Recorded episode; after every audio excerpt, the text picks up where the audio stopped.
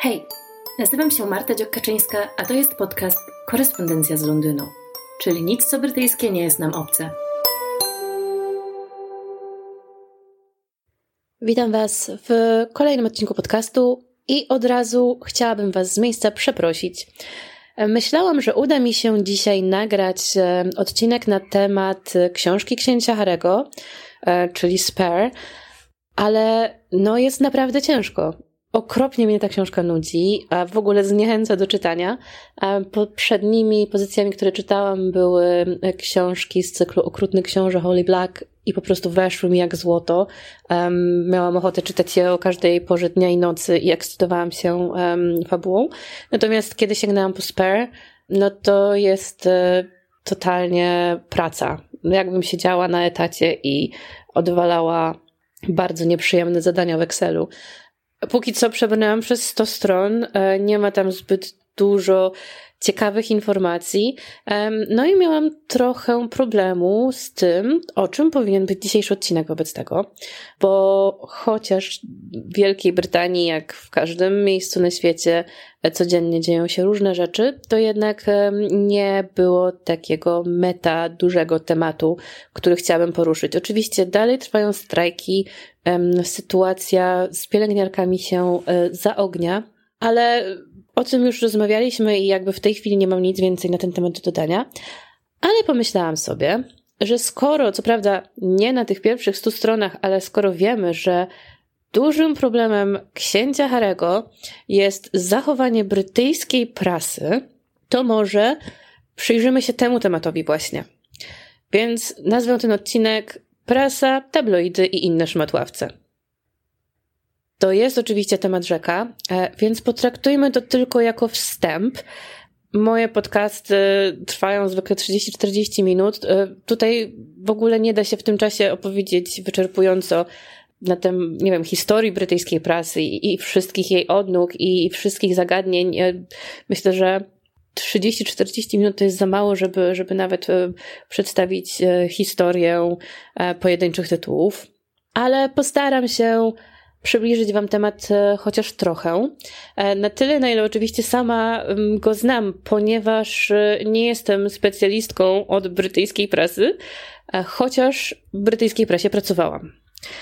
Będzie to więc z punktu widzenia bardziej no, osoby, która tutaj mieszka, przebywa i z tą prasą ma styczność, niż jakiś wielce naukowy wywód. Właśnie między innymi dlatego, że to jest bogactwo, bogactwo tych tytułów i bogactwo aspektów, y, które możemy poruszyć, jest po prostu oszałamiające. Zrobiłam do tego odcinka research. Postaram się, żeby był jak najbardziej rzetelny, informacyjny i tak dalej. Jeżeli popełnię błędy, z góry Was przepraszam. Mam nadzieję, że pójdzie ok. Dobra, zacznijmy od tego, że w Wielkiej Brytanii wychodzi 12 dzienników, czyli po prostu tytułów, które wychodzą codziennie, e, oraz 11 wydań e, niedzielnych. I jeżeli chodzi o te dzienniki, to, to są takie tak zwane national press. Chodzi o tytuły, które się ukazują w całym kraju, bo oczywiście każde miasto będzie miało swoje lokalne e, wydania, swoje lokalne tytuły, które nie są dostępne nigdzie indziej. Dodatkowo w Szkocja E, ma swoje e, własne dzienniki, które nie będą się ukazywać w Anglii i tak dalej. Tak samo Walia i e, Północna Irlandia. Natomiast mam na myśli 12 dzienników, one są wszędzie. Powinny być dostępne w każdym kiosku. Kiosku. Kioski wciąż czasem istnieją, to znaczy w niektórych miejscach są, na przykład y, przy stacji Archway, które jest niedaleko mnie, jest kiosk. To nie jest tak, że takich kiosków z prasą nie ma, no ale coraz częściej jest to po prostu półka w sklepie lub też w księgarni bo y, też tak sprzedawana jest prasa w takich salonach prasowych, jakby coś w rodzaju Empiku, ale one nie muszą być oczywiście tak duże. I mówię, że będą dostępne wszędzie, ale tutaj zaraz y, wrócę do The Sun, które będzie dostępne wszędzie, ale nie w takich samych ilościach. Um, I to jest bardzo ciekawa, chociaż bardzo tragiczna i smutna historia. Wróćmy jeszcze jednak do takich um, podstaw. Sama nazwa tabloid to jest w ogóle nazwa formatu gazety. My używamy tabloidu jako określenia jej jakości, stylu. Tabloid to jest coś takiego bardziej popularnego, nastawionego na taką tanią rozrywkę, nie zajmującego się najpoważniejszymi tematami, a nawet jeśli to nie w taki poważny, jakościowy, rzetelny, dziennikarsko sposób. Natomiast e, jest to po prostu nazwa e, formatu gazety, która jest oczywiście związana z tym, że on jest najłatwiejszy do trzymania, bo nie jest złożona. E, jest najłatwiejsza do trzymania, na przykład jak się jedzie mm, z nią w komunikacji publicznej, w transporcie publicznym. Przeciwieństwem tabloidów jest, był tak zwany broadsheet, a przez to, że był, mam na myśli to, że generalnie ten format już jest prawie nieużywany. Z tych codziennych gazet używa go Financial Times dalej. Musiałabym zagłębić się w analizę, które jeszcze może ich używają, ale już e, na przykład e, The Guardian od 2005 roku jest też w formacie tabloidowym, chociaż jest przeciwieństwem tabloidu, jest bardzo jakościowym i rzetelnym tytułem. Oczywiście na tyle, na ile prasa może być rzetelna, ale to jest pytanie um, i zagadnienie, które poruszę jeszcze za chwilę. Ale żeby już zamknąć wątek, um, dokończę, że Broadsheet używają jeszcze Daily Telegraph, czyli Telegraph, um, tak zwany po prostu, i e, Sunday Times. Times codzienny nie. Z tych codziennych e, Financial Times, które jest zupełnie czym innym niż Times, i Daily Telegraph. Tabloid nie ma e, sprecyzowanej e, formy. E, broadsheet ma długość 57 cm, więc jesteście w stanie wyobrazić sobie, jak duże jest to wydawnictwo i nie wiem, czy jeszcze pamiętacie używanie mm, takich gazet. Ja już ich nie czytałam od bardzo, bardzo dawna. Zresztą w ogóle to jest problem niestety brytyjskiej prasy, że nie tylko zresztą brytyjskiej, że coraz mniej mają czytelników, e, co oczywiście też zaraz będę Wam wyjaśniać. No i wiele z nich przerzuciło się na ten format tabloidowy dla cięcia kosztów oczywiście. Jeszcze w międzyczasie używały tak zwanego formatu Berliner, który miał 47 cm długości, no i był takim jakby pośrednim e, rozmiarem ale kilka lat temu wycofały się z niego nawet Guardian i, i, inne tytuły, które jeszcze się go trzymały jako formy przejściowej. Od 2022 nie ma już żadnego dziennika, który używałby tego formatu. I teraz. Nawet nie wiem, gdzie zacząć. Zacznijmy może od tego, że brytyjska prasa ma dość e, bogatą i dość piękną tradycją. Jeżeli przyjrzymy się e, tytułom tych najbardziej uznanych um, broadsheet poprzednio, um, a obecnie nazwijmy to po prostu quality press, no to one są zwykle tytułami bardzo starymi. Sunday Times powstał w 1821 roku, The Times w 1785, Observer 1791, Guardian 1821. No to generalnie są tytuły z XVIII-XIX wiecznymi korzeniami.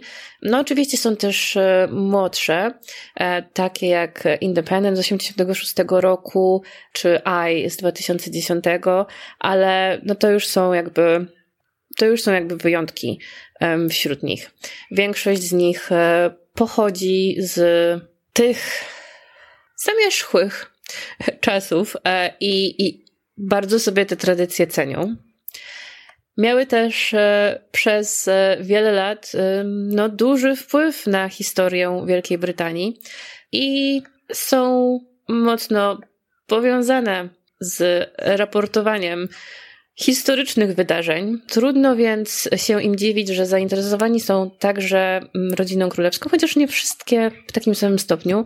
E, powiedziałabym, że, e, no, że Guardian jest e, ostrożnie zainteresowany tylko wtedy, kiedy musi i, i naprawdę nie ma wyboru.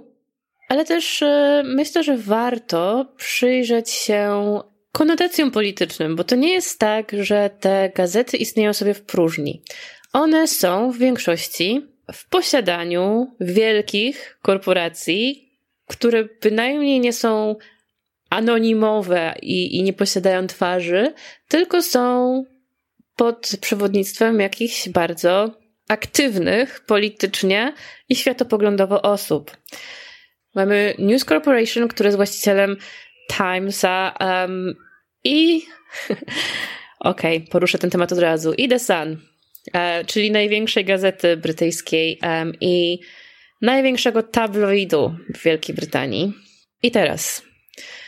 Sun jest tabloidem, The Times nie jest, jest jakościową prasą, ale są w posiadaniu tej samej osoby.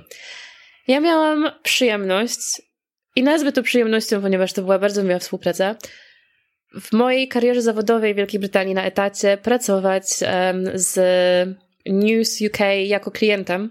Był to bardzo dobry, przyjemny, płacący na czas klient z bardzo dużym budżetem.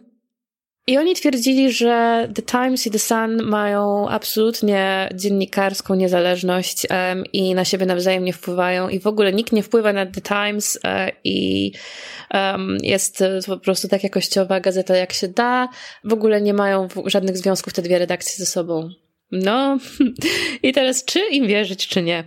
Ponieważ no wiecie, nie mają żadnych związków między sobą, oprócz tego, że są w garści jednego człowieka, Ruperta Murdocha który to człowiek jest przynajmniej delikatnie mówiąc kontrowersyjny.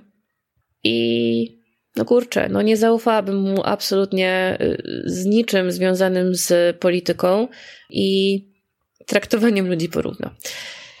Jak myślicie, kogo wspiera politycznie dziennik Times oraz y, dziennik The Sun? No oczywiście, że partię konserwatywną. Więc to nie jest tak, że decyzja o tym, jaką gazetę codzienną kupujesz, jest w Wielkiej Brytanii ideologicznie niezależna. Myślę, że w Polsce też tak nie jest. Nie będę się kryć z tym, że moi rodzice zawsze kupowali gazetę wyborczą. Pojawiały się czasem inne tytuły, ale to tak na zasadzie dodatku, uzupełnienia um, wiadomości i ja się na Gazecie Wyborczej wychowałam. Niemniej tutaj mam wrażenie, w Wielkiej Brytanii te wpływy polityczne gazet są jeszcze większe, ponieważ to nie jest tylko tak, że, że one wspierają jakby przekaz główny, one po prostu absolutnie też e, są finansowo powiązane z tymi politycznymi bytami no właściwie z partią konserwatywną głównie, ponieważ e, ci um, właściciele są też y, sponsorami, tak? Jedyną generalnie gazetą, która opowiada się zawsze za e, partią pracy, czyli Labour Party lewicową, to też jest partia taka centrolewicowa, um, a nie, nie lewicowa um, stricte. E, no to jest The Guardian. E, no i surprise, surprise, The Guardian jest e, pod własnością tak zwanego Scott Trust Limited um, Guardian Media Group, czyli to jest jakby taki fundusz, um, a nie um, korporacja, która jest własnością jakiegoś jednego milionera czy jednego potentata. No to wynika też z samej historii tego tytułu. To był wcześniej, e, na początku swojego istnienia Manchester Guardian. Powstała ta gazeta w Manchesterze dopiero, e, zdaje się, w XX wieku e, przeniosła się do Londynu. No a Manchester jest na, bardziej na północy Anglii, która to północ jest tradycyjnie bardziej lewicowa. To nie jest oczywiście tak, że tam nikt nie głosuje na partię konserwatywną, ale to jest tak zwana część Red Wall, czyli czerwonej ściany. No a kolor czerwony jest komunizm, tak. kolor czerwony jest związany z no, tą centrolewicową partią pracy. Kolor niebieski jest symbolem partii konserwatywnej.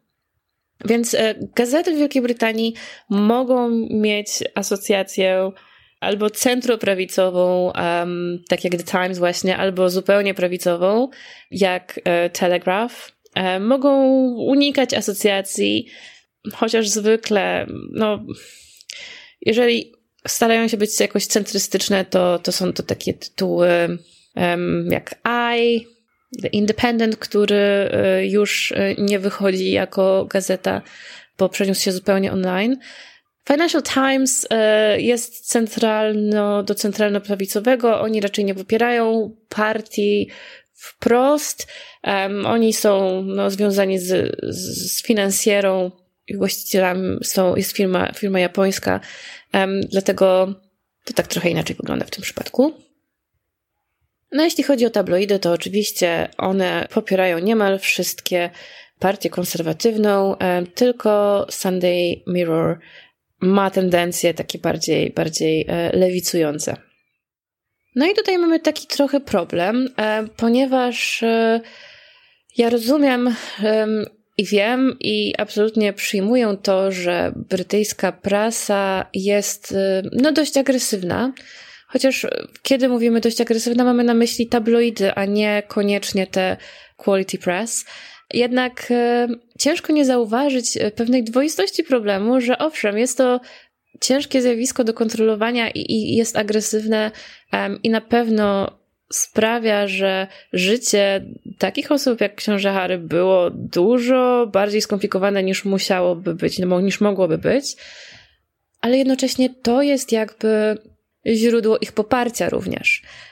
No bo nie oszukujmy się, że The Guardian nie kocha rodziny królewskiej specjalnie i myślę, że oczywiście to jest teraz sobie, biorę statystykę znikąd, ale myślę, że gdyby przeprowadzić wśród y, czytelników Guardiana e, i twórców Guardiana ankietę, e, czy są za utrzymaniem rodziny królewskiej, to mogłoby się okazać, że tutaj e, większość osób jest republikanami, czyli nie chce tej rodziny królewskiej, tylko chce wybranych wyłącznie zarządców kraju i polityków.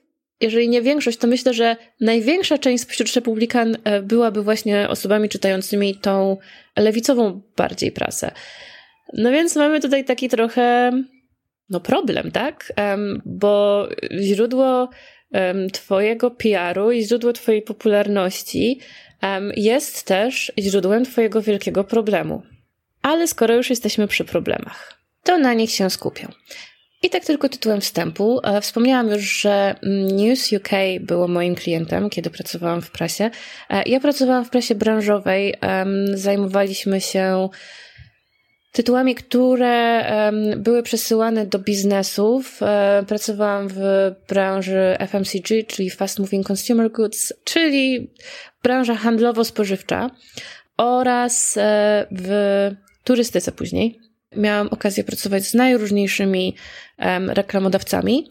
Tak, News UK było wśród nich, ponieważ chcieli um, do mnóstwa różnych sklepów um, dostawać się ze swoją ofertą prasową. Klientem był również Guardian. No i dlaczego to jest problem? Problem jest w tym, jakie są różnice między Guardianem i News UK. No więc News UK odwiedzałam w budynku, który stoi obok Shard.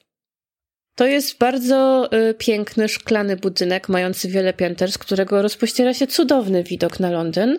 Jest trochę niższy, no tak dobrze, trochę, trochę połowy niższy od, od Sharda, ale nazywany jest Mini Shard. No i generalnie jak się wychodzi z metra, to w ogóle jest, y, w metrze już są oznaczenia, że News UK Building. I co to mówi? Kasa, kasa, kasa. To jest przedsiębiorstwo, które ma mnóstwo kasy, ma mnóstwo sposobów, żeby docierać do ludzi, żeby swój przekaz medialny promować. No i The Guardian ma biuro w części budynku przy stacji King's Cross. Jeśli nie wiesz, że ono tam jest, to tam możesz nie trafić. Jako, że byłam tam wiele razy i próbowałam sprzedać im plan medialny, no to ja wiem, gdzie to jest. I jak widzę redakcję Guardiana w serialu na przykład, to od razu wiem, że to jest to ale to jest bardzo skromny budynek e, i w porównaniu z finansowymi możliwościami takich korporacji jak News UK, e, no to mają skromne, skromne możliwości. I teraz, czy nie uważacie, że w kraju, w którym mamy mieć pluralizm partyjny, chociaż są co prawda tylko dwie partie, które rządzą, choć czasami wchodzą w koalicję z innymi, no to czy taki rozstrzał jest w porządku wobec przeciętnego odbiorcy i czytelnika? Bo to nie jest tak, że te gazety mają generalnie wszystkie swoje e, przychody, dlatego że ludzie chcą kupować ich tyle. Chociaż, no, generalnie circulation, tak zwany, czyli nakład, jest e, jednym z dochodów wydawnictw. Kiedy ja pracowałam w, w naszych tytułach um, turystycznych i e, handlowych, um, no to dochód z tego, co czytelnik płacił, no to były tak zwane peanuts, drobiazgi, drobne. To nie jest to, co e, zapewnia przetrwanie gazetom. Przetrwanie gazetom zapewnia reklama. No i dla dyskursu politycznego jest to z pewnością jakiś problem. Ale przejdźmy do konkretnych e, dalszych problemów i będę dzisiaj mówić dużo o The Sun, ponieważ to jest gazeta, która mm, generuje problemy jakby z samej racji swojego istnienia, jakby ich sensem życia, istnienia i wydawania się jest generowanie problemów. No i jest to też e, gazeta, która ma największą sprzedaż e, w całej Wielkiej Brytanii. Ale jak budowana jest ta sprzedaż? Och, przez wiele lat um, strona trzecia była synonimem no, takiego trochę obmierzłej, takiego epatowania na gościa obmierzłego, ponieważ na stronie trzeciej e, The Sun zawsze była cycata modelka. Ten temat zresztą porusza książę Harry w swojej um, autobiografii. Mam nadzieję, że uda mi się za tydzień Wam powiedzieć więcej o cycatych modelkach um, i ich związkach z księciem. Um, niemniej, e, to jest gazeta, która jedzie na ksenofobii, na wspieraniu Brexitu jechała bardzo długo, na takich kontrowersyjnych postaciach jak Katie Hopkins i Jeremy Clarkson. Na pewno obili wam się o uszy, ale jeżeli nie, to Katie Hopkins jest absolutnie okropną, okropną osobą, postacią, która powie najgorsze rzeczy, żeby tylko dostać się do mediów. To jest rzekomo dziennikarka, ale no generalnie to jest taka zawodowa hejterka, która bardzo mówi dużo rasistowskich, paskudnych rzeczy, anty, antyimigracyjnych i tak dalej, i tak ale jeżeli ona może kogoś obrazić, to najprawdopodobniej um, to zrobi. Ja czasami, czasami staram się myśleć, że, że ona to robi specjalnie, a nie ma naprawdę takich poglądów, bo jeśli to robi specjalnie, to jest po prostu genialny plan, genialny plan na zarabianie, a jeżeli naprawdę tak myśli, no to po prostu to jest człowiek potwór. I ona była przez długi czas w różnych tabloidach, zaczęła publikować właśnie w Sun, po dwóch latach przeszła do Daily Mail, ale była tak kontrowersyjna, że nawet stamtąd ją zwolnili. Więc e, jej kariera jednak prasowa zaczęła się w The Sun. Na Jeremy Clarkson, nie wiem czy kojarzycie może ostatnią aferę e, z tym, jak e, powiedział, no, wypowiedział się, napisał na łamach właśnie The Sun w swoim felietonie o tym, że nie może spać po nocach, bo marzy, żeby Meghan Markle e, chodziła po ulicach naga i żeby ludzie rzucali w nią ekskrementami.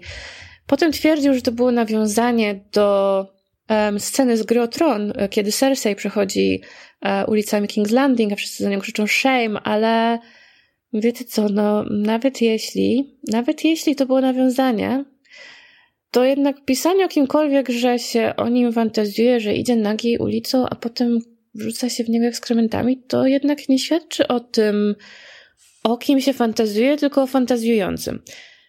No niemniej e, Jeremy Clarkson e, bardzo się próbował potem obronić. Mam nadzieję, że wywalą go zewsząd, bo wiecie, jakby to nie chodzi o to, kto ma jakie poglądy już nawet, ale sam fakt takiej retoryki i wprowadzania jej do życia publicznego, no to jest po prostu skandal.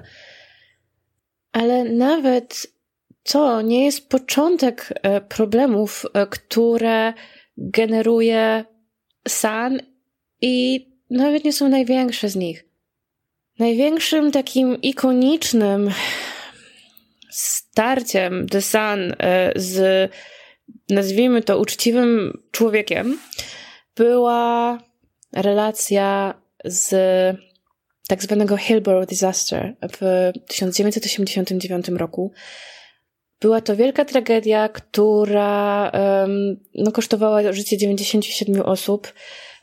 Zostały one zgniecione na stadionie w Sheffield, e, kiedy miał odbyć się mecz e, drużyn Liverpoolu e, i Nottingham Forest. Wskutek zatłoczenia i złego kontrolowania tłumu otworzono bramy, które doprowadziły do no, po prostu zatłoczenia i e, ludzie zostali zgnieceni. Było to o tyle tragiczne, że większość ofiar była bardzo młoda. Z tych 97 ponad 70 e, było w wieku 10 do 29 lat. No a San w tej sytuacji zachował się tragicznie. W jaki sposób? Ponieważ e, tragedia na stadionie była winą policji i jej dezorganizacji i braku, braku odpowiedniego przygotowania do um, zarządzania takim um, wydarzeniem, oni postanowili absolutnie wspierać linię obrony policji, ale nie tylko w, jakby wspierając ich, twierdząc, że to oni są niewinni, ale też pisząc naprawdę, naprawdę okropne rzeczy o tym, co mm, miało miejsce podczas tej tragedii. Wtedy San miał um, nakład 4 milionów. I słuchajcie, to, jest, to są cytaty z okładki, um, że niektórzy fani y, kradli y, rzeczy z kieszeni ofiar, um, że niektórzy fani załatwiali się na pracujących na stadionie policjantów podczas akcji ratunkowej i że niektórzy fani pobili policjanta e, podczas kiedy udzielał pierwszej pomocy. I tam jeszcze gdzieś w artykułach się pojawiały takie wyznania, jak to, że niektórzy fani powiedzieli, że będą uprawiać seks z ciałem um, ofiary. No jakby ciężko. Um, ciężko wymyślić jakieś gorsze rzeczy, które w tym, w tym przypadku można napisać. Wkrótce mm, okazało się, że są to absolutnie nieugruntowane wiadomości. Co prawda, inne gazety również o nich napisały, natomiast miały na tyle jakby samokontroli i rzetelności w sobie, e, że opisali je na przykład Daily Express napisał wtedy, napisali wtedy, że e, to są oskarżenia policji, a nie, nie przedstawili tego jako fakty. Potem inne gazety e, napisały, że, że policja twierdzi, że to się stało i że to jest skandal, ale nie wiadomo, gdzie leży prawda. No i kiedy Liverpool Echo poprosiło, czy inna, inna e, gazeta lokalna poprosiła o dowody, okazało się, że tych dowodów nie ma. Procesy w związku z tragedią w Hillsborough trwały latami. Rodziny stoczyły horrendalną walkę o to, żeby żeby e, doprowadzić do jakiejkolwiek odpowiedzialności e, i żeby oczyścić imiona swoich bliskich, którzy zginęli. W międzyczasie San czasem się wymigiwał od odpowiedzialności za te słowa, czasami twierdził, że no, oni zostali wprowadzeni w błąd przez policję, e, czy przez tam posła lokalnego partii konserwatywnej. Czasami podobno mówili, że nie żałują niczego i napisali prawdę. W każdym razie the damage was done i uwaga, do dzisiaj sprzedaż Sun w Liverpoolu jest e, no, na poziomie bardzo niskim. W 2019 roku Financial Times oszacował, że to jest 12 tysięcy kopii, podczas kiedy kiedyś było to 55 tysięcy. To jest 80% spadku. Generalnie, y, jak ja jeszcze pracowałam z News UK, to y, no, ten ich tytuł The Sun był y, jednym z, z tytułów, które promowali w, w naszych czasopismach z naszą pomocą docierali do sklepów. Natomiast e, na jakiekolwiek wspomnienie Liverpool to było zawsze, wiecie, back off, wycofujemy się, nie możemy niczego robić w Liverpoolu. Jeżeli jakiekolwiek były eventy organizowane, które sponsorował The Sun, nic nie mogło nigdy mieć żadnego związku z Liverpoolem, ani odbywać się w Liverpoolu. Po prostu oni do dzisiaj nie tkną tego tematu i do dzisiaj ponoszą konsekwencje.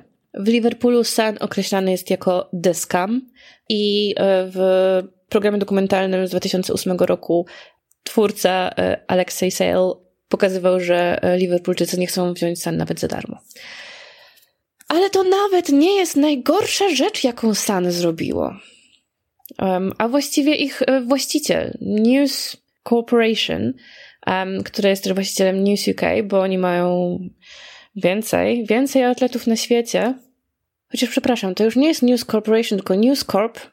Bo wiecie, taka jest taka duża różnica, oczywiście ze względów finansowych to jest olbrzymia różnica, bo to już nowa spółka. Ale jak myślicie, kto jest właścicielem mm, Fox Corporation, który jest wydawcą Fox News? No oczywiście, że Rupert Murdoch. I co zrobiło um, News Corporation jeszcze pod jego miłościwym panowaniem?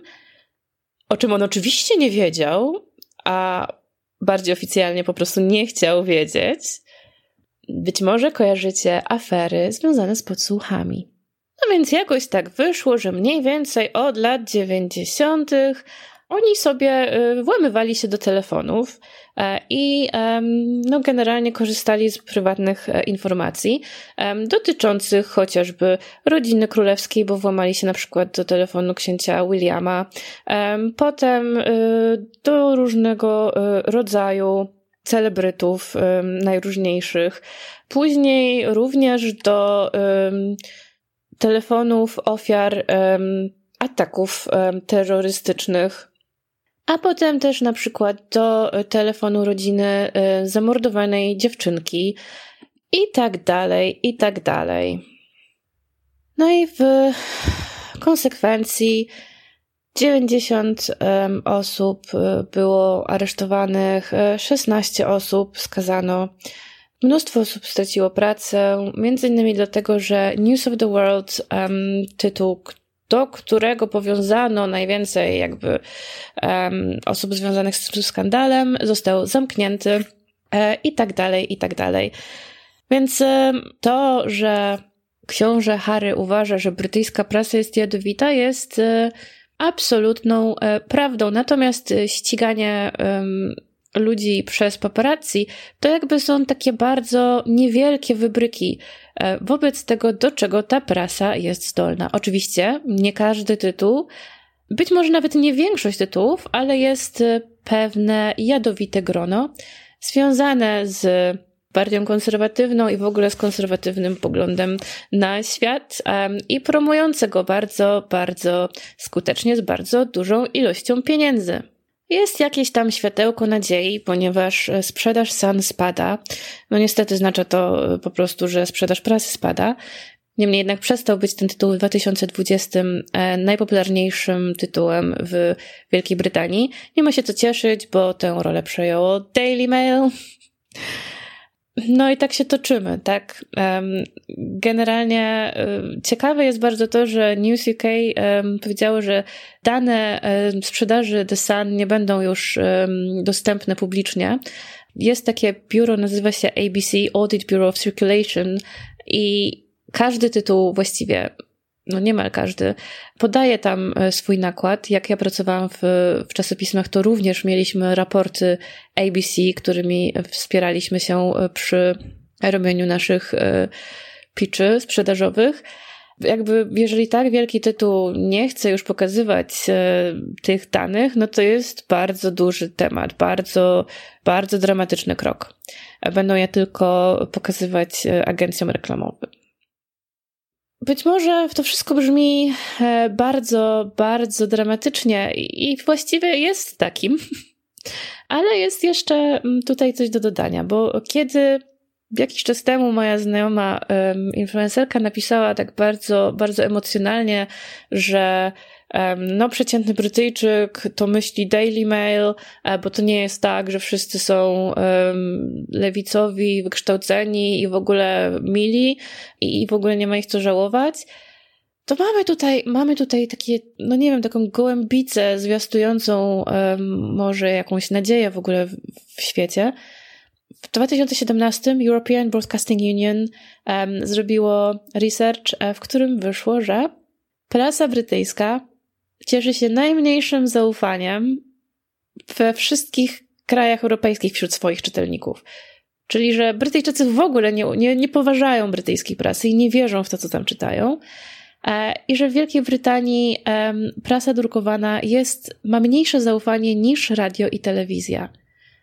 I to jest coś dającego nadzieję, bo być może, być może te wszystkie tabloidy się sprzedają.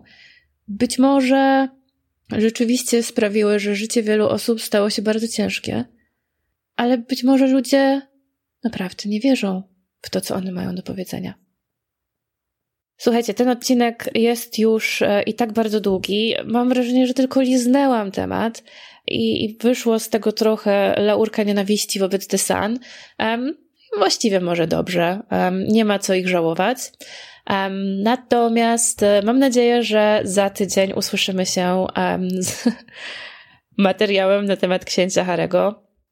A wkrótce będę Wam również opowiadać o mojej książce, która będzie mieć premierę 8 marca i nosi tytuł Elfy Londynu. W momencie, kiedy nagrywam ten odcinek, to jest e, czwartek, 19 stycznia i dostałam informację od mojej redaktorki, że książka właśnie ruszyła do druku. Także trzymajcie za mnie kciuki, wkrótce będę Wam na pewno o tym więcej opowiadać i do usłyszenia za tydzień.